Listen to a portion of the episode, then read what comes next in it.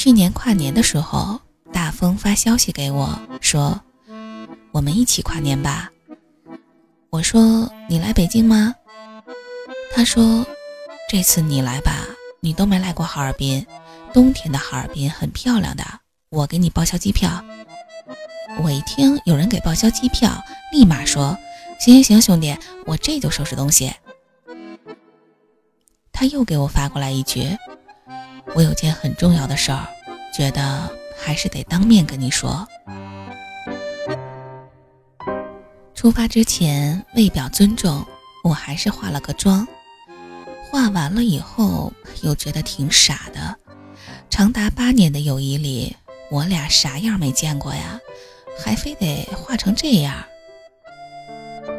我初一认识他的时候，他大概只有一米五左右吧。军训的时候，他就站在我旁边。当时刚下完雨，地还没干呢。可他呢，踏的满地都是水花。我就嚷了他几句。他反倒踏得更来劲儿了，还边踏边唱歌。哎，我一听他唱歌唱得挺好听的，就和他一起唱了起来。于是我们就这样结下了革命友谊。当时是一个没什么自理能力的孩子，什么事儿都需要我帮忙。他家和我家住的老远，可我经常会穿越过一个城市，坐公交车送他回家。他就跟在我后面，比我还矮一个头。学校做体操的时候，他非要过来跟我组队。老师看我们身高不合适，让他跳女生的部分，我跳男生的部分，气得我几次想动手揍他。我问他：“哎，你为啥非得跟我一个组呀？”他说：“我牵女生的手，脸会红。”我更气了：“喂，你是说我不是女生啊？”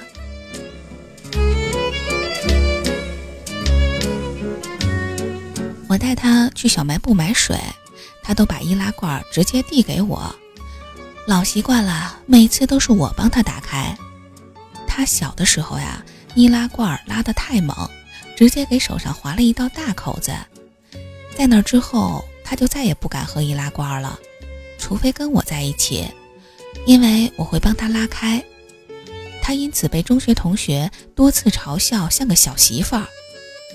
我每次都说。屁的小媳妇儿，我是他爸爸。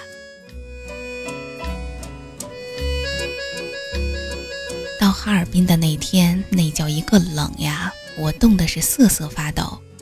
果然还是低估了哈尔滨的气温。他来接我的时候，我冲上去就想给他一拳。哎，你知道我冻死了吗？但是我没有，因为他胳膊上挂着个东西，啊不，挂着个姑娘。这姑娘娇小可爱，看起来不到一米五，笑起来酒窝真甜。我问他：“这是你女朋友吧？”他说：“是啊，漂亮吧？”我说：“漂亮，配你绰绰有余了。”他伸手要接我手上的大包，我手上一个三百六十度的旋转动作，就把行李藏到了身后。我摆摆手。没关系，没关系，箱子不沉，我自己拎就行。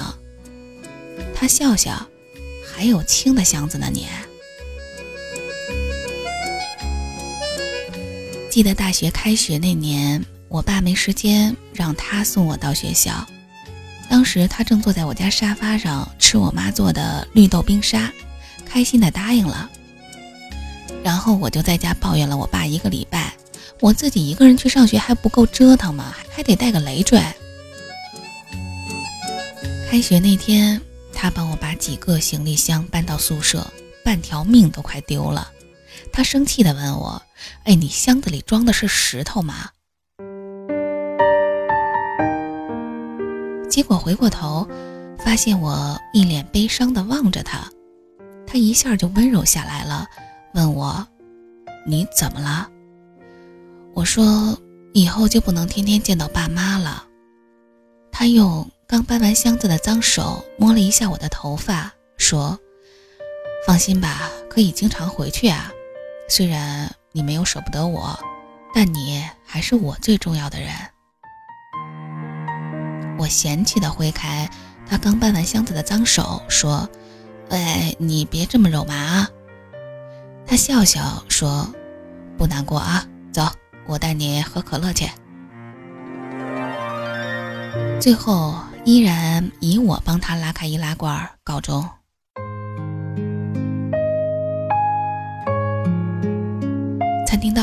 下车吧。听见他跟我说话，我晃晃脑袋，居然想到了大一的事情。醒醒神儿，拖着沉得要死的箱子到前台，问：“这能寄存一下吗？”看着自己手上拎包勒出来的红印子，心想：“哎，我这包里装的真是大石头呀。”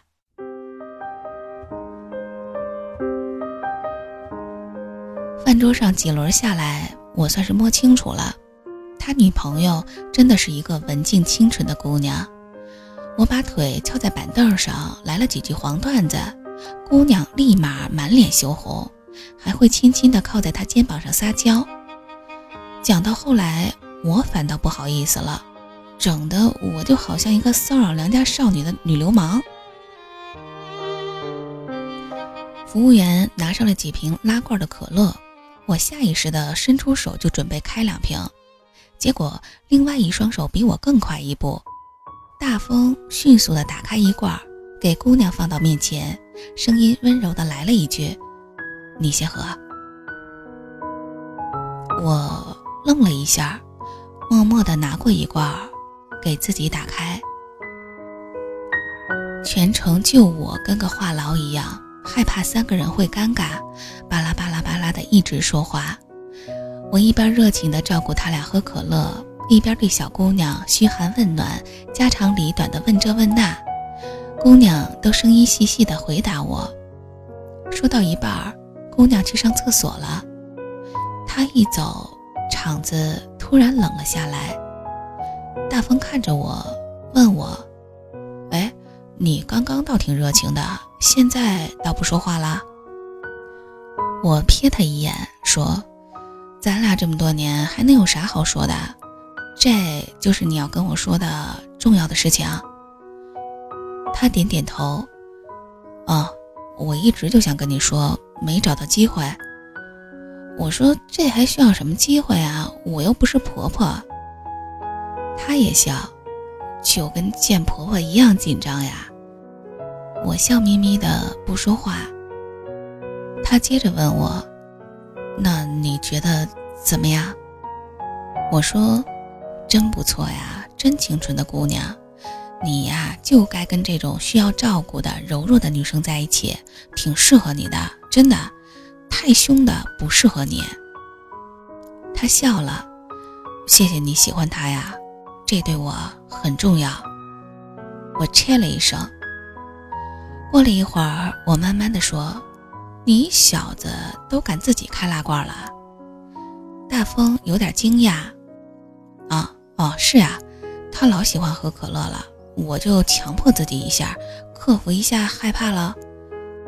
我哈哈一笑，又喝了一口可乐，问他：“我以前也那么爱喝，怎么不见你学学给我开啊？”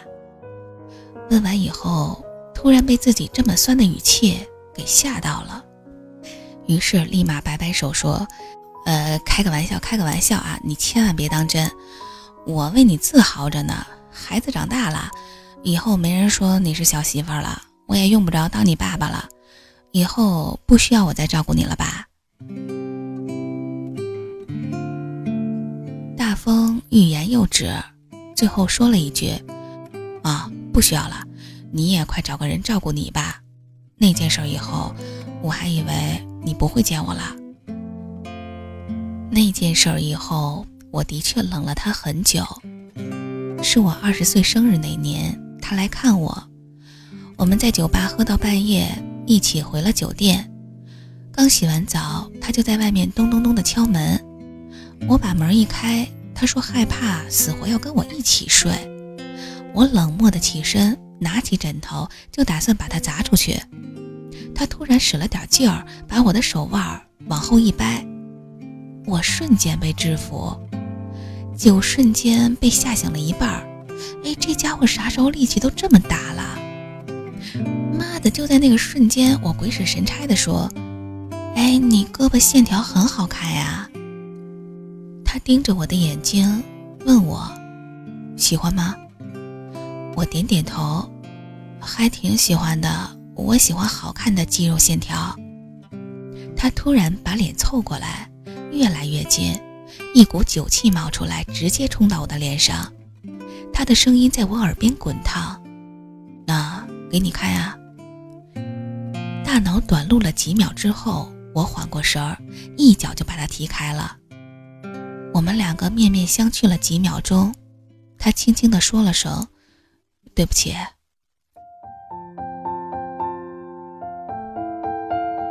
那天过后，直到这次见面，我们好像已经快半年没怎么说话了。吃完饭，他问我要不要去中央大街跨年，他女朋友在旁边嘟囔了一句：“好累啊，想回去休息。”我说：“那就不去了吧。”我们三个一起打车到酒店门口，他把房卡递给我，说：“你就睡在我俩隔壁，有什么事儿你喊我俩。”我接过房卡，眨眨眼，说：“还是免了吧，春宵一刻值千金，兄弟，我怎么能坏你好事儿啊？嗯，那什么，你俩先下去啊，我想坐到那边再看看。”他问我：“你去哪儿啊？”我说：“我总是不喜欢去景区，喜欢瞎逛，你知道的呀。你们放心去吧。”他女朋友在旁边嘟着嘴，困得不成样子了。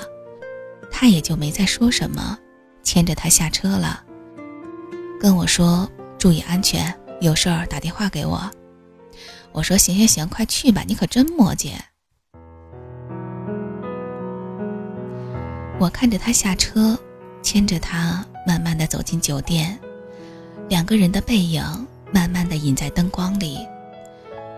哎呀，终于松了一口气，有种孩子出嫁了的感觉。司机问我：“去哪儿啊，姑娘？”我看着窗外说：“师傅，俺们往人最多的地方走。”师傅看我一眼说：“姑娘，哈尔滨人不说俺。”我说：“行，那俺不说俺了。”师傅自顾自地开始说起了哈尔滨的天气和冰雪大世界有多坑。手机进来了一条微信。点开是他发来的。谢谢你能来，今天我真的很开心。你说的对，我以后真的要成为一个要照顾别人的大人了。之前那么多年，我就像个没心眼的小孩。谢谢你照顾我那么多年。我讨厌我自己。哎呦，真是肉麻呀！司机又转过来看我一眼，惊慌地说。哎呀，姑娘，你别哭呀！你想说俺就说吧，这大跨年的哭成这样。我说，没事儿，师傅，我孩子出嫁了，我开心啊。师傅，你看开始倒计时了，怕是今年要在车上咱一起跨年了。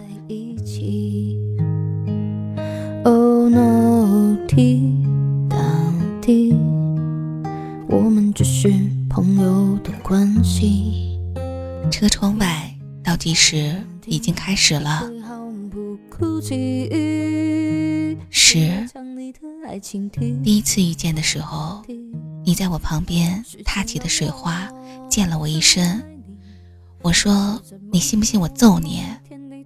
你说：“我会唱歌。”我说：“那来两句听听。”最好最好的朋友。九，你说你一个人坐公交好无聊，我陪你一起从城南坐到城北，再自己一个人坐回家，还是很快乐。也许你会把我忘记，甚至不知道我爱你，因为在你心里我们只是朋友关系。八，老师说。要男女生分组一起跳操，还要牵手。我一直偷偷的瞥你那边，看看你到底选了哪个姑娘？讨厌我自己，讨厌我没太多勇气。七，你被男生簇拥着说是我小媳妇儿，我在旁边假装嫌弃的看着你。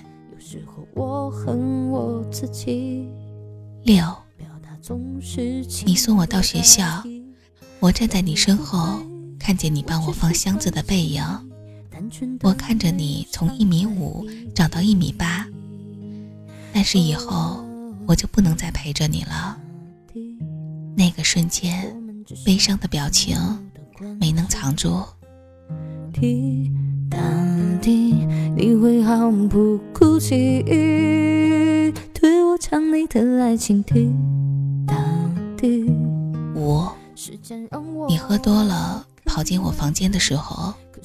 你趴在我耳边，我花了多大的勇气，才克制住想吻你的冲动。最好最好的朋友。四，你说有重要的事情跟我说，我在见你之前画了一个史上最隆重的妆。最好最好的朋友。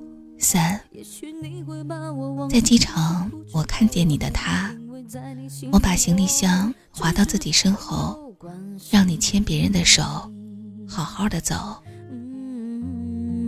二，看着你们牵着手走进酒店的背影，我知道你还是找到了幸福，而我太强势，所以我真的是个好兄弟，吃什么醋啊？吃醋都没有身份和资格。虽然偶尔也会想你，只是换了一种感情。有时候喜欢我自己。一，有些人不拿来当恋人，是因为重要到不敢拿来当恋人，因为不敢去赌一把。赌注是可能失去这个人。可是这个人怎么忍心给别人？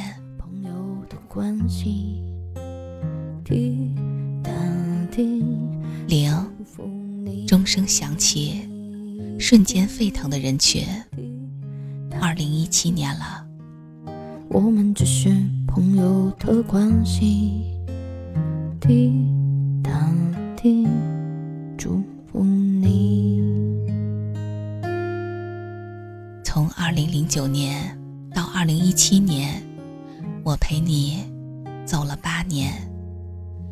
看着你从小豆丁变成大男生，看着你从易拉罐都不敢开，到能独立守护别人。曾经前路漫漫，再难我都想陪着你走。终于有一天，你找到了自己的生活，我功成身退。不再回头。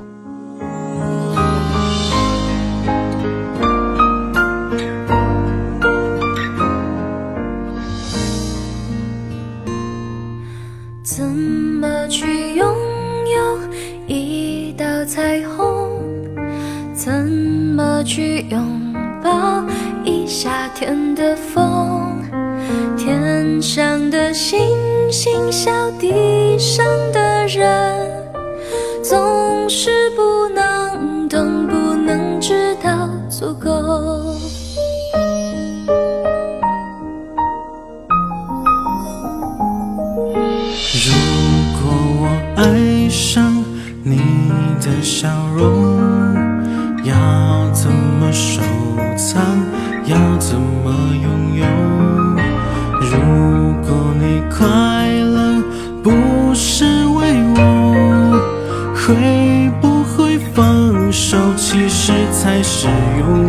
当一阵风吹来，风筝飞上天空，为了你而祈祷，而祝福，而感动。终于，你身影消失在人海尽头，才发现笑着哭最痛。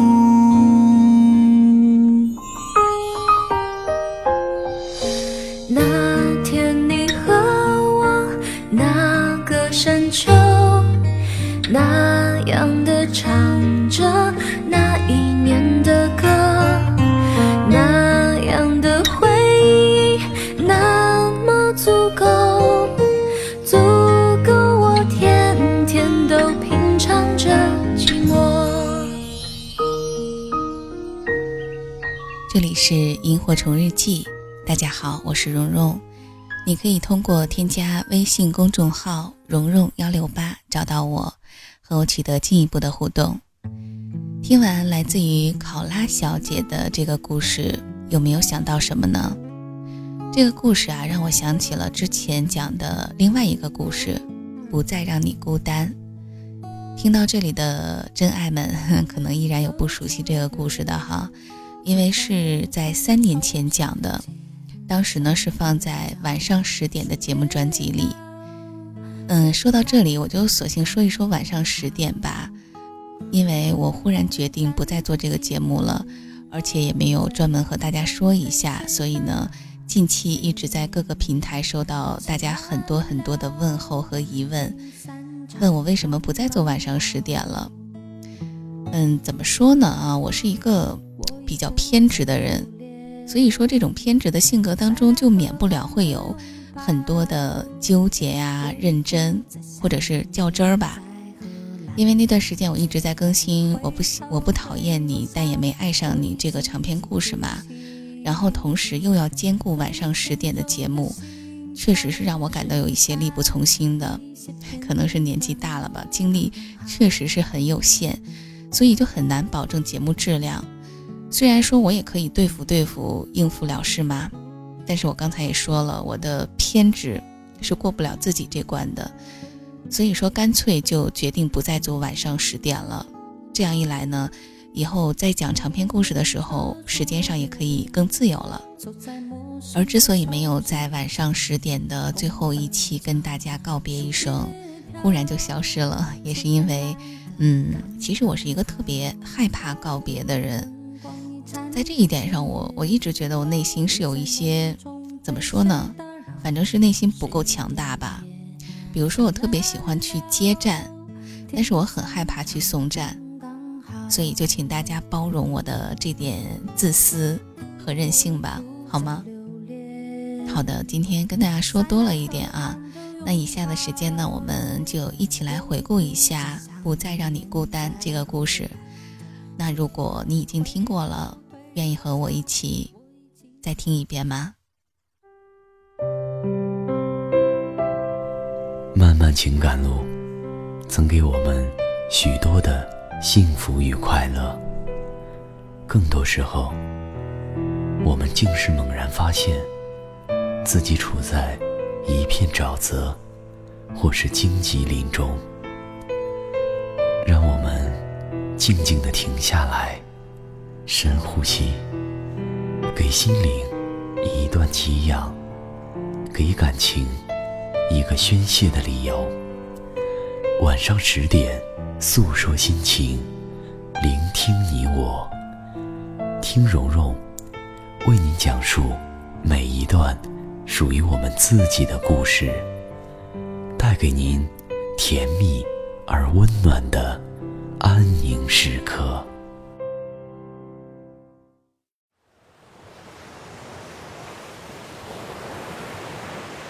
青春是一场盛大的婚礼，散场后，无论我们在哪里，你都不要慌。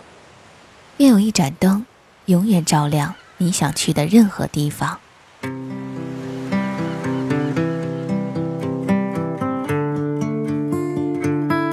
完了完了，迟到了！一睁眼九点了，我抓起桌上的杯子，在凉水管直接接了一杯，灌进肚子。早上一杯水，清肠，防止便秘。大钟教的，哦，对了，今天呢是大钟结婚，五月二十号，真是个好日子，扎堆儿一样，连酒店都要贵上几倍。但人说了，结婚这事儿吧，马虎不得。我抓起桌上的红包，赶紧就朝他家奔去。到的时候，婚车已经准备出发了，我连连道歉。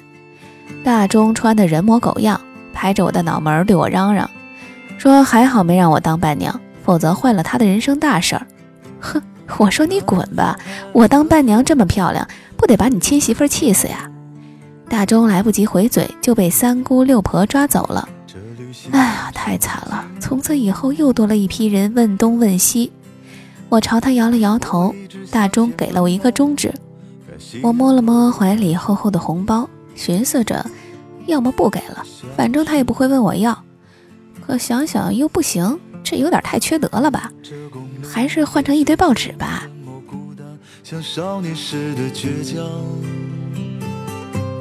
大钟是我的发小，初中的时候，我突飞猛进的长到了一米七五，从此酷到没朋友。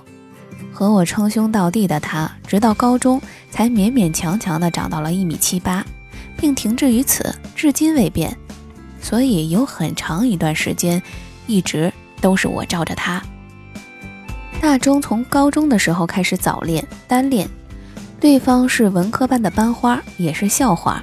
校花谁不喜欢呢？我也喜欢，可好巧不巧，校花偏偏和我关系好，因此大钟对我十分感激。他觉得自己近水楼台先得月了，可以。可惜水山那个时候从没有正眼瞧过他，谁让他学习那么差呢？啊，我也差。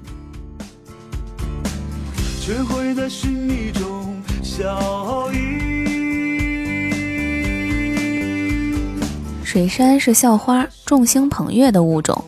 那时候流行写信，每天自习我都陪着大钟写情书。直男脑子不行，写出来的句子不是肉麻到让人作呕，就是根本不知所云。所以呢，这事儿自然就交给了我。大钟就负责跑腿儿给我买零食。那个夏天可真是幸福呀！全世界的冰淇淋，不论是五毛的还是天价的，都让我吃了个遍。吃完写完，大钟抄写一遍。第二天，我放到水山的抽屉里的信海当中，人家收了，不知看没看，反正从没回过。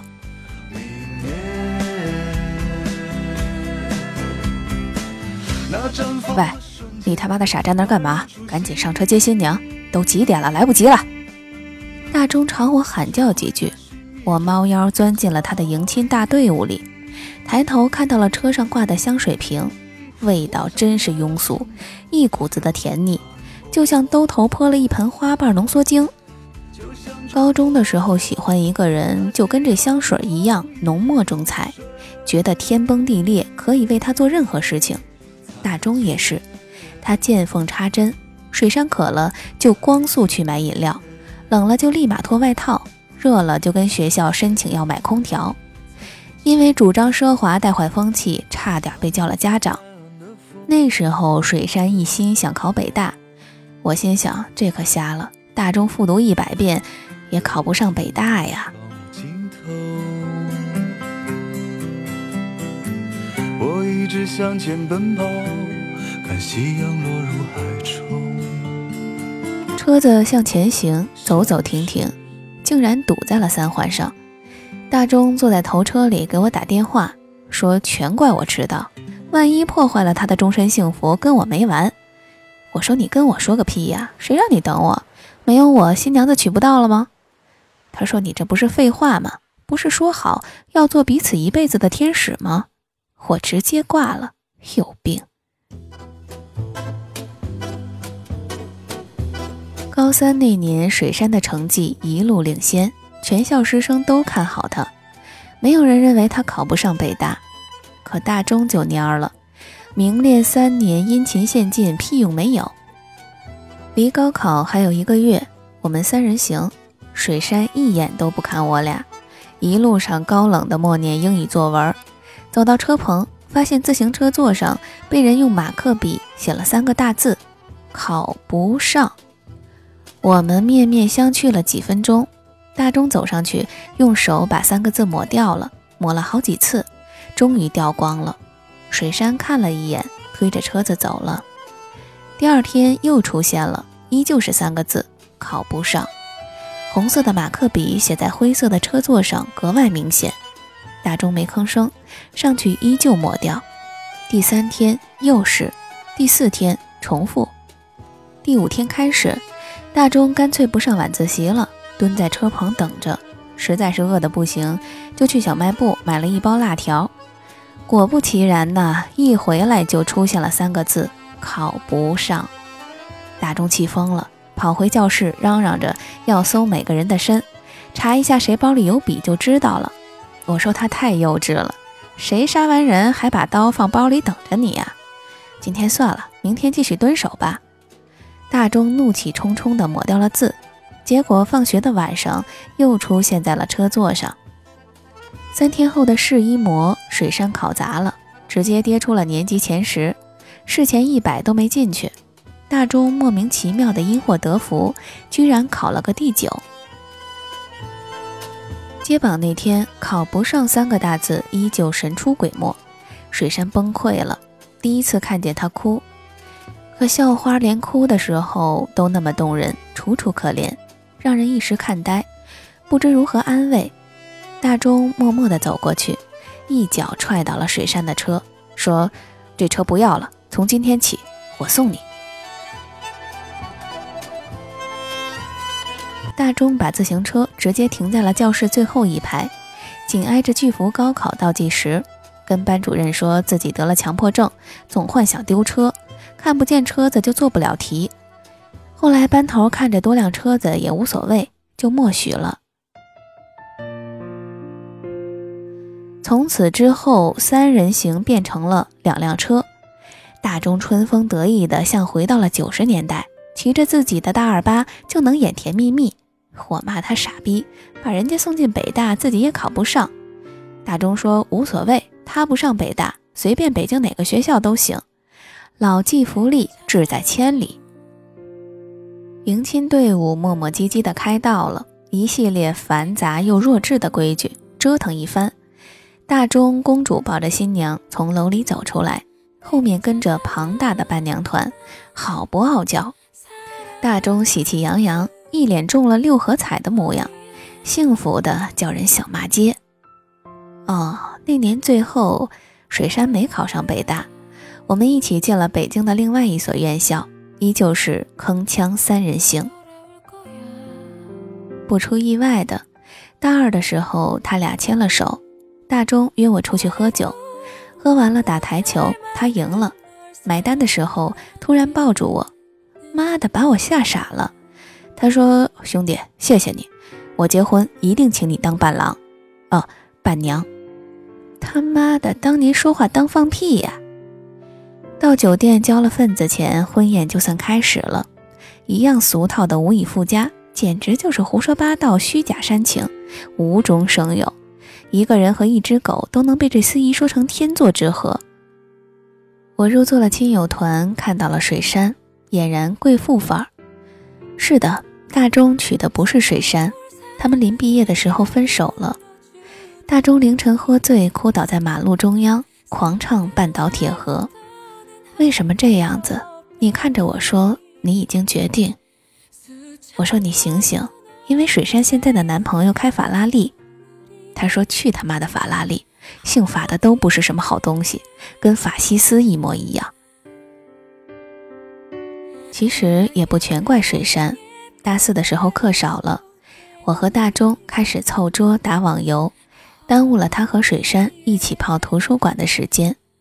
但饭还是大钟每天按时帮他打好。我提到他宿舍的，因为水山讨厌食堂人多拥挤，油烟味满满。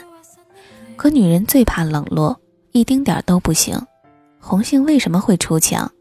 还不是因为墙那边的阳光更多、更温暖吗？那个时候我俩打游戏到水深火热，争斗心太强。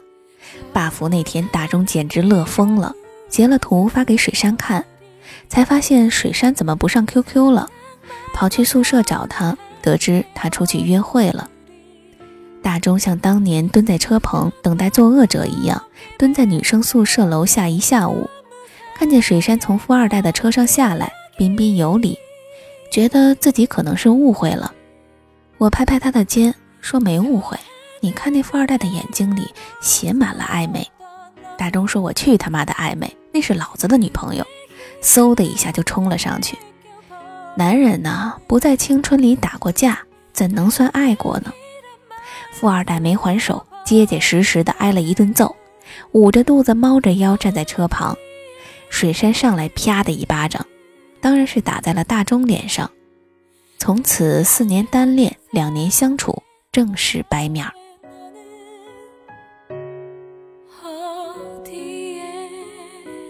事情简单的不用复述，富二代细心体贴，开法拉利；大中穷酸屌丝，只能按时去食堂买饭，还动手打人，该删，一巴掌扇醒。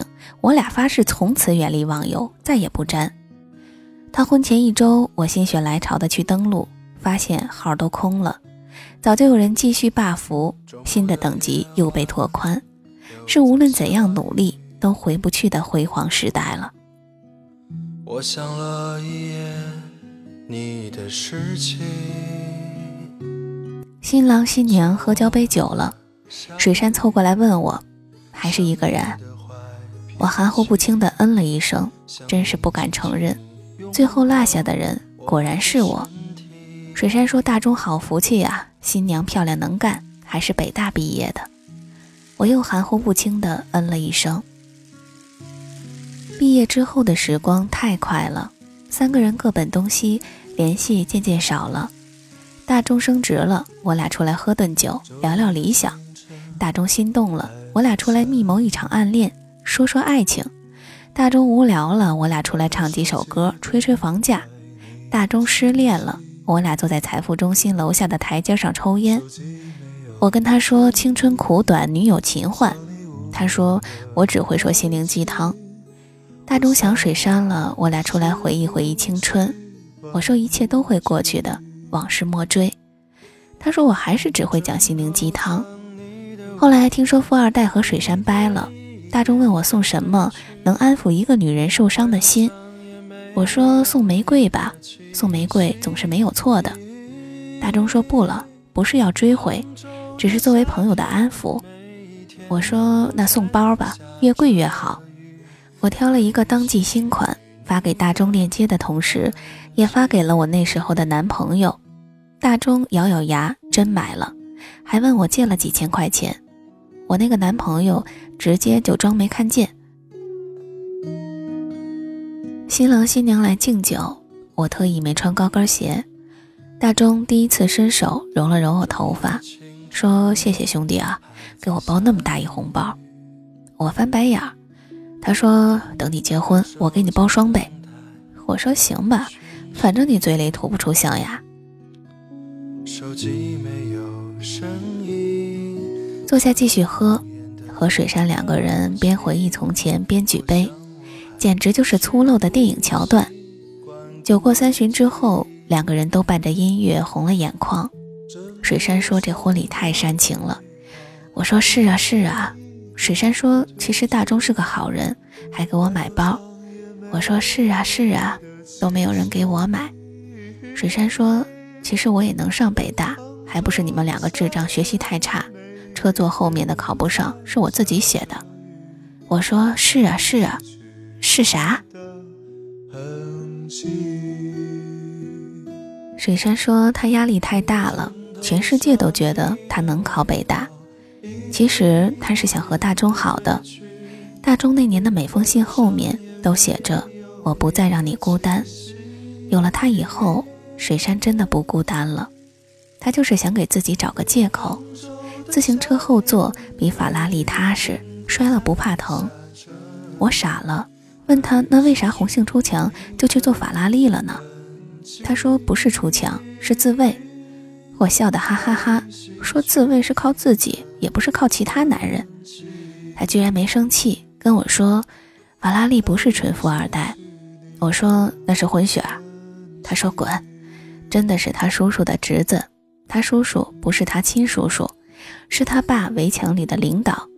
他爸扭转一生，鸡肋复职，就靠这个叔叔。他叔叔要两个人相处看看，他已经找准了机会婉拒了，结果被大钟冲上来搅和了。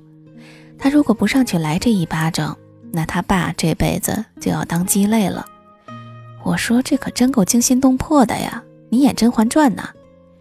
水山又喝了一杯，劝我也喝了一杯。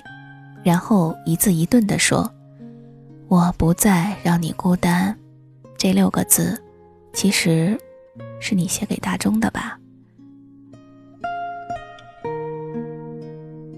我可能是喝多了，一下子站起来。早上到现在啥也没吃，有点低血糖，两眼发黑，又坐了回去。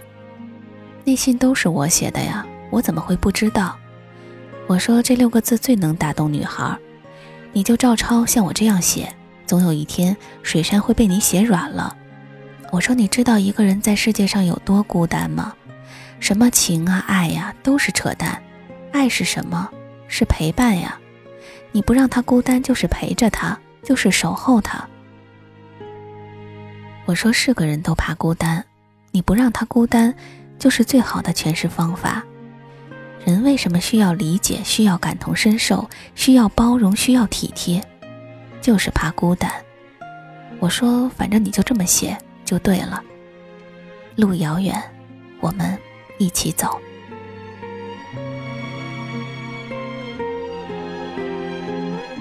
大钟和新娘又换了一套礼服，他一米七八，我一米七五，我站起来几乎与他平视。他牵着新娘的手奔走在宴席之间，我站在和他相隔的几桌之外，泪流满面。路遥远，我陪着你走，走到终点，你牵着别人的手继续走，不回头。我功成身退。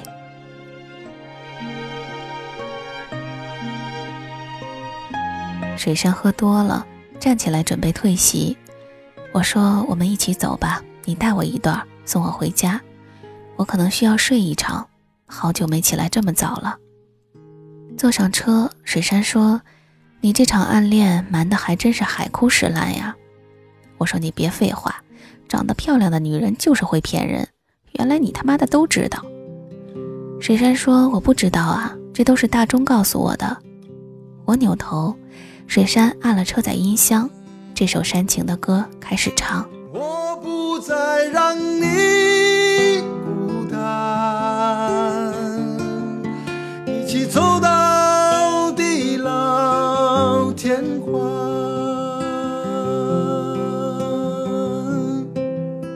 地老天荒了，你他妈的跟谁地老天荒去了？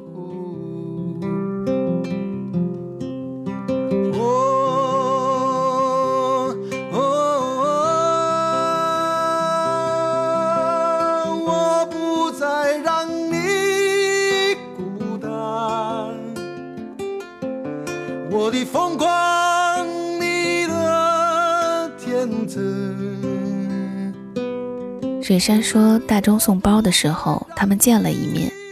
大钟说，为了安慰你，送你一个贵礼物，但我想换回我给你的所有信。水山说扔了。大钟说，我知道你没有。水山问为什么？我们是否可以重新开始？大钟说不行了，因为那些信都是他写的。这包也是他借给我钱买的。那年在车棚等那个偷写贼，他一直帮我盯着，都看见了，是你自己写的。他跟我说这是你故意给我的机会。我把自行车搬进教室，也是他给我出的主意。老师是他去搞定的。考大学时，他偷看了你的志愿书，你难道不知道？哦，后来的事情我都知道了。大钟拿着我的钱买了包之后，我就彻底绝望了。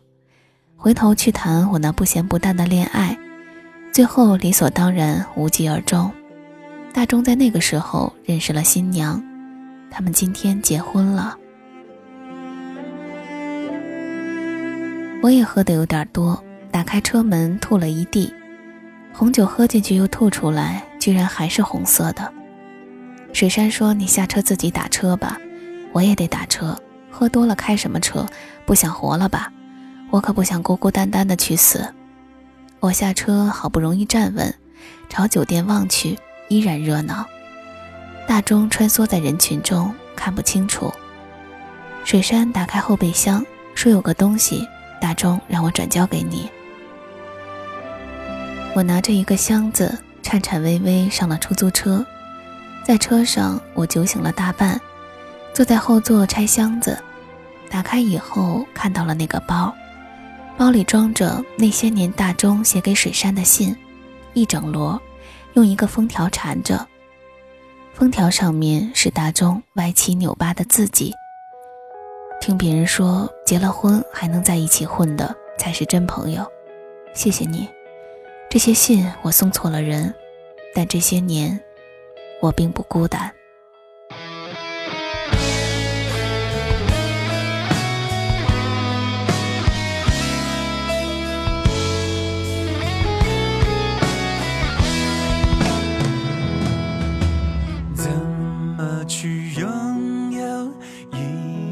彩虹怎么去拥抱一夏天的风？天上的星星笑地上的人当是不能懂不能觉得足。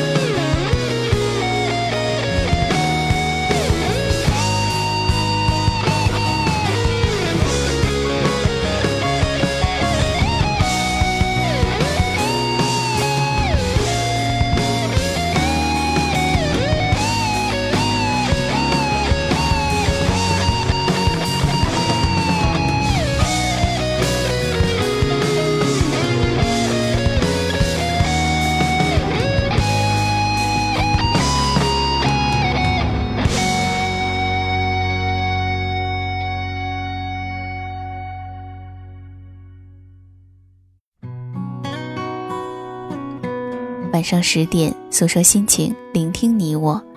大家好，我是蓉蓉。刚才的这个故事呢，是由李莹所写的《不再让你孤单》，希望你们会喜欢。那么今天的节目呢，就先到这里了。如果大家想了解我的更多资讯，可以在喜马拉雅搜索“蓉蓉”，蓉是雪绒花的蓉。到我的主页可以收听到另外一档我每周会不定期更新的一档节目，叫做《萤火虫日记》。那么如果你想第一时间收听到节目的话，可以关注微信公众账号和新浪微博“蓉蓉幺六八”，我会在那里提醒大家的。好啦，就到这里吧，大家晚安，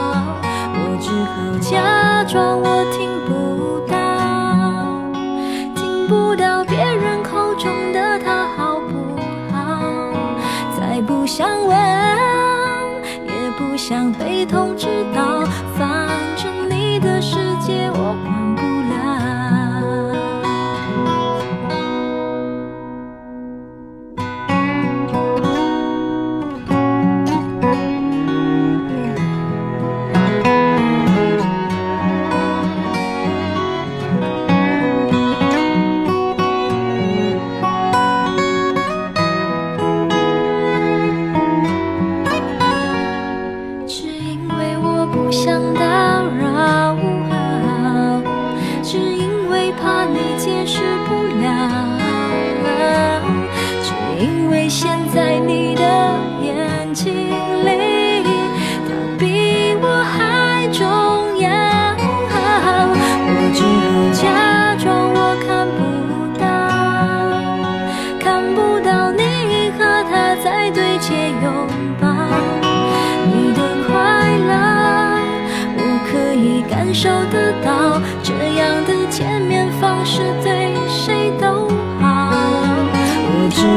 好